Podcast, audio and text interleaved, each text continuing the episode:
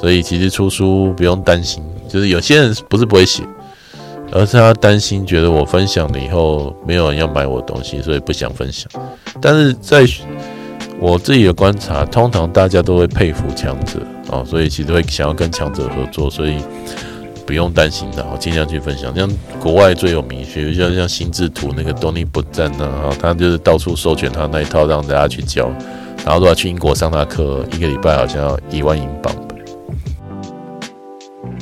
欢迎来到艾克斯的财经世界，我会邀请来宾一起探讨股票和房地产。那过年期间还是天天更新哦。那今天邀请到的来宾是任大。好，各位大家好，我是任大。好，今天要请任大跟我们分享如何出一本书。那想请教任大，就是出书的好处是什么？哦，出书好处非常多。我跟你讲，那个增增加生意，然后增加交流，认识人，哦，改变人生。都是靠出书啊，出书有很多人是出书圆梦了哦，但是是实务上来说，出书真的是改变生意，然后认识贵人最好的方法。我举一个例子哈，我有个有很多年前有个学生来上这个出书课，我有个出书课了，等下有时间我再讲。然后他本来是一个小一个公司里面的员工，就是上班族，普通上班族白领这样哦。然后上完以后，过几年他跳槽去一个公司卖辅具的，然后他就找我去跟他们老板合作，协协力出了一本书，那书也卖得不错。然后过再过几年，他说：“老师，我终于要写自己的书。”我说：“哦，好，你终于想到要写了。”于是他就闭关写，然后写他就寄给我看，我觉得诶，这很不错。然后书找到的也是蛮不错的出版社，虽然那时候还算新了，现在已经是大出版社。然后书出以后。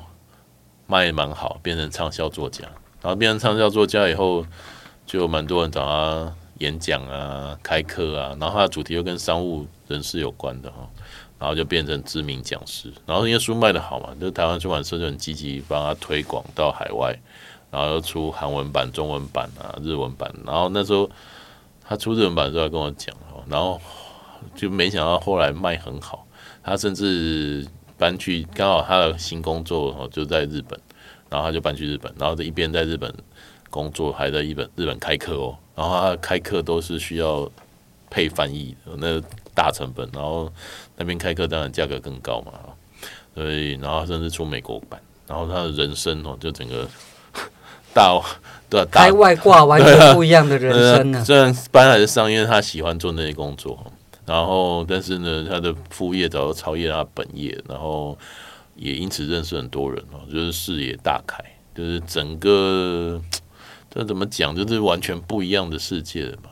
因为出书，我自己我自己在研究所就开始出书了。那时候，因为我上研究所以后在出版业打工，本来在书店，后来在书店打工的时候认识那种出版社的编辑，他就说：“那你有兴趣，你要不要帮我们校稿啊？”然后就开始进入这一行。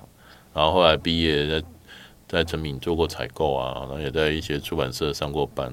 然后后来才独立出来当售后，但是以写作为主，写了很多书。大概写了呃加笔名的话，应该有四十几本吧。哇，就一年不止一本书啊！对啊，就是密集的时候，一年出好几本书。因为那时候刚好是也因缘际会，那时候出版业还没那么差啊。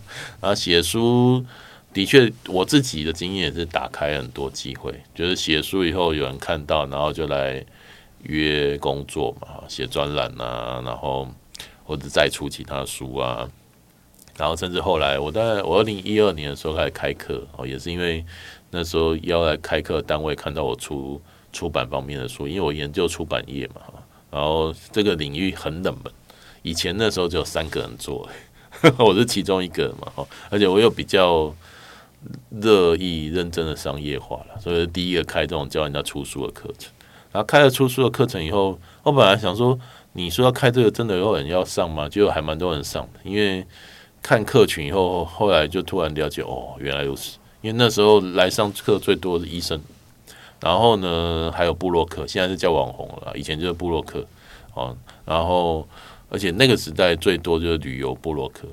因为旅游后来当然是 疫情的关系了，但是疫情之前哦，就只要是个旅游部落客，都得要出个自己的书，不然好像没有分量一样。就在行业里面有个代表作。对啊，因为出书有两种情况，像我会的东西很冷门，所以必须要出书来接触社会。比如说举个例子哦，像我会出版这么冷门嘛，那一般人用不到啊。那写文章就是都是同行在看的。但是出书以后，出版社会帮我们把书铺到书店，然后在网络上会宣传，好，那也会去广上广播啊，甚至会安排报纸采访，好，比如说有一个东西大家可能不太知道，中央社其实是很好发新闻稿的，好，那如果他们觉得有趣的题材，他们可能就会发人来采访这样啊，所以工作变很多，哦，接触的人也变很多，然后会来采买你的服务的人也变很多，那久而久之，你就会。你的商业发展的路径就会有一点扩扩展哦，扩张开来以后，就是接触的可能性变多。然后，甚至后来来上我的出书课人都说，就是有一些人其实蛮厉害，然后就说因为谁谁谁介绍啊，说要出书就要来上这个课这样，然后就会有一些人也会变成事业上伙伴，也就蛮聊得来的嘛。哦，然后觉得他主题也蛮有意思，好，所以出书。当名片发以外呢，它可以帮你跟社会连接。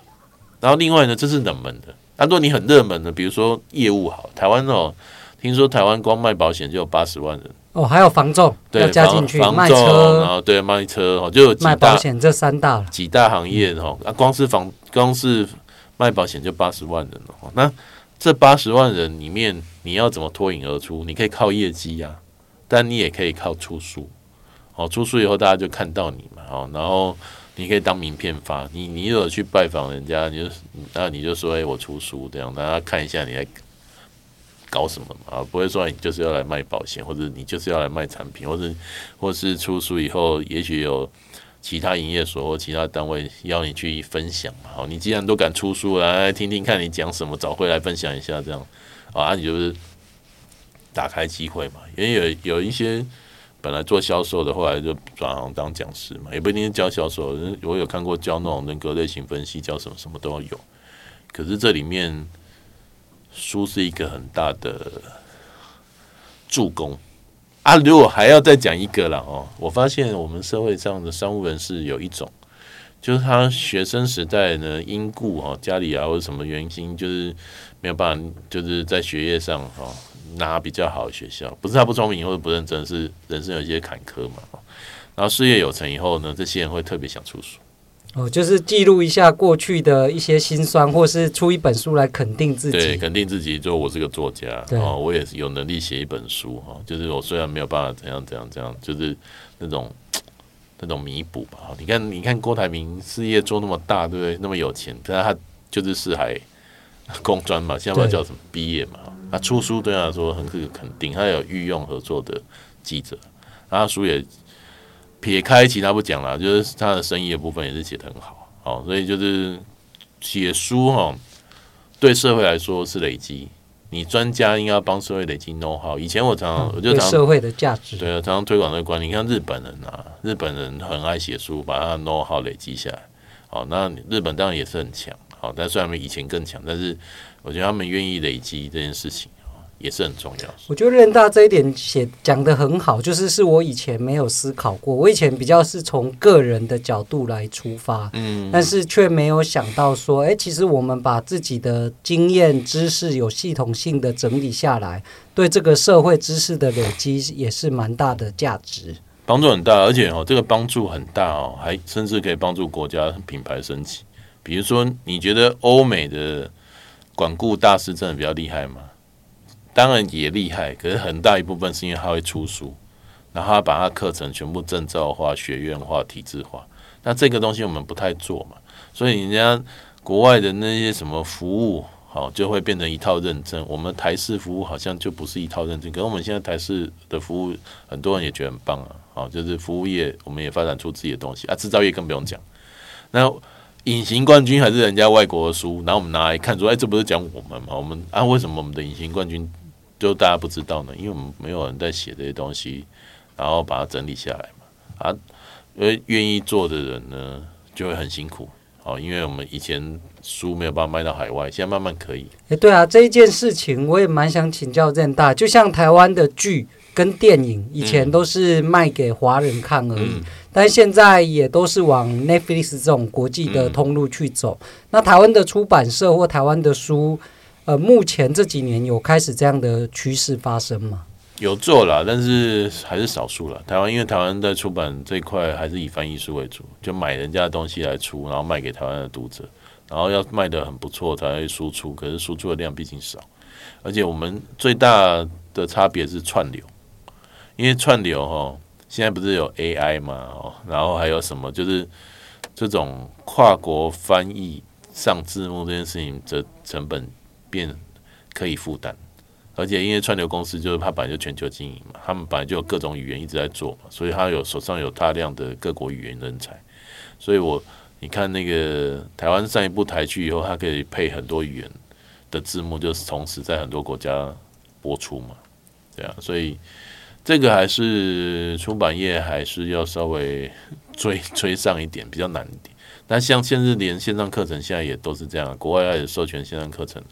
到各国去卖嘛，因为只要配字幕，你就可以看了嘛。啊，所以未来这是一个必然趋势，就是这些产品就是会都能够全球行销，但是要不要赶快抢先？所以台湾当然就是跟韩国比是不能比的，韩国是全世界的 怪兽这样。文化输出国，不管是书或是歌或是剧都是，啊、他们是输出强国，就日本都比不上。对啊，这个很罕见，但是我们也不能说都不做。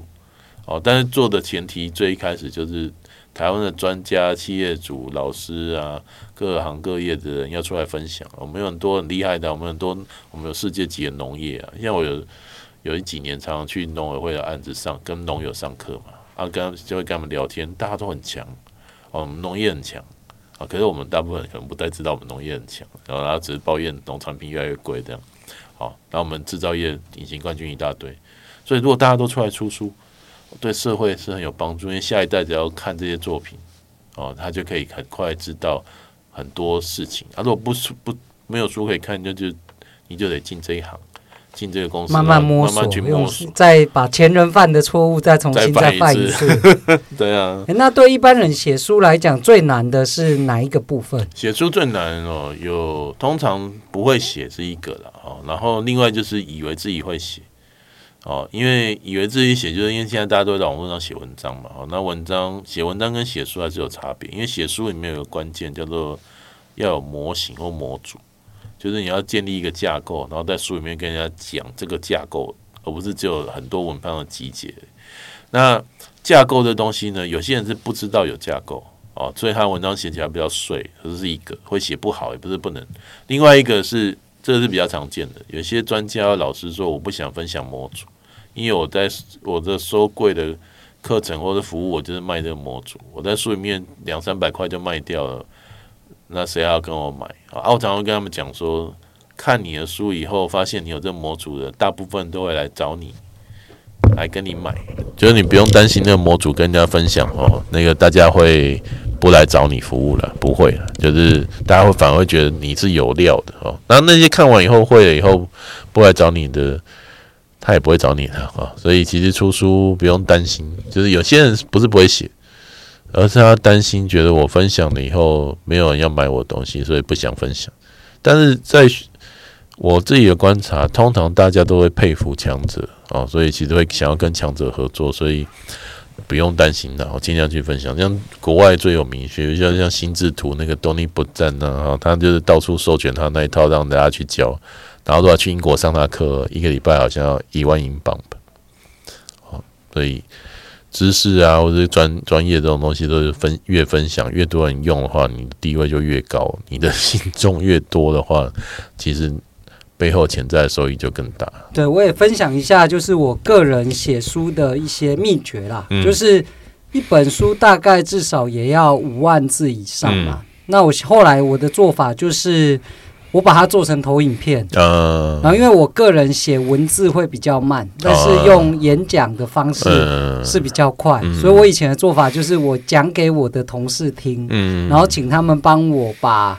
我讲的内容写下来，嗯、我觉得这就是一个呃，一种输出的方式，然后请他们用文字化把我的观点记录下来。呃，不错不错，这我在上课讲到，这是最高级的，就是秘书输入法。老板没空写，都秘书帮你整理这样。的确，有些老板啊，或者一些很有名的大师，他们输出之所以很快，就是因为这种方法，就是他们出去演讲的时候都随时记录。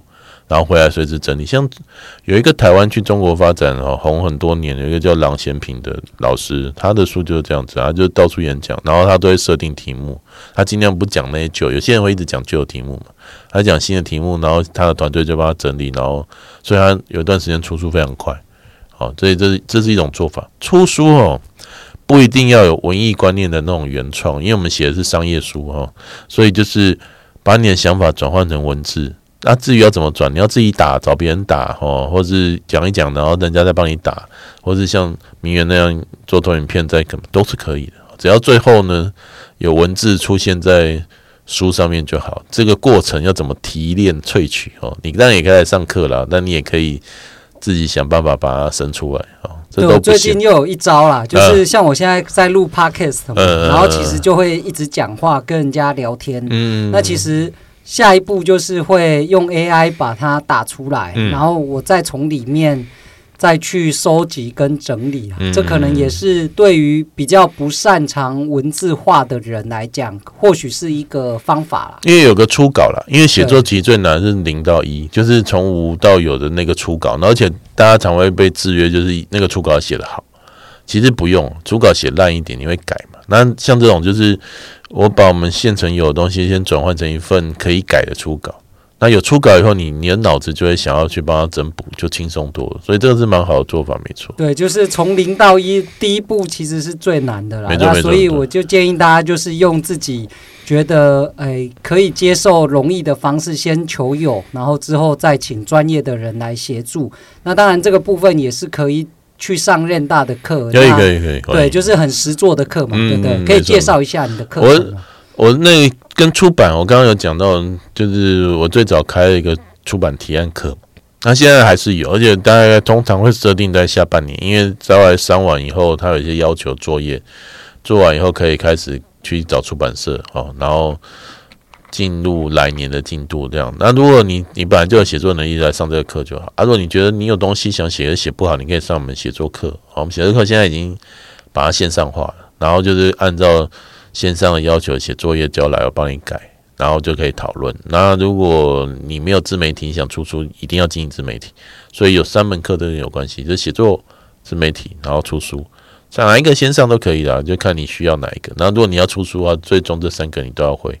因为你要自媒体帮自己推广嘛，虽然出版社会帮你，那你不能说啊，出版社帮我，不然什么都没有，全部靠出版社。对啊，对啊，这这也给出版社太大的压力。出版社可能也说不要。对啊，对啊，对啊，所以就是大概这三个课程会跟出书有关。那我也希望台湾哦多出书啦，因为其实台湾有很多人是有能力，而且应该出书的。出书就当你有钱人就当出回馈社会嘛，然后想要打拼事业你就当。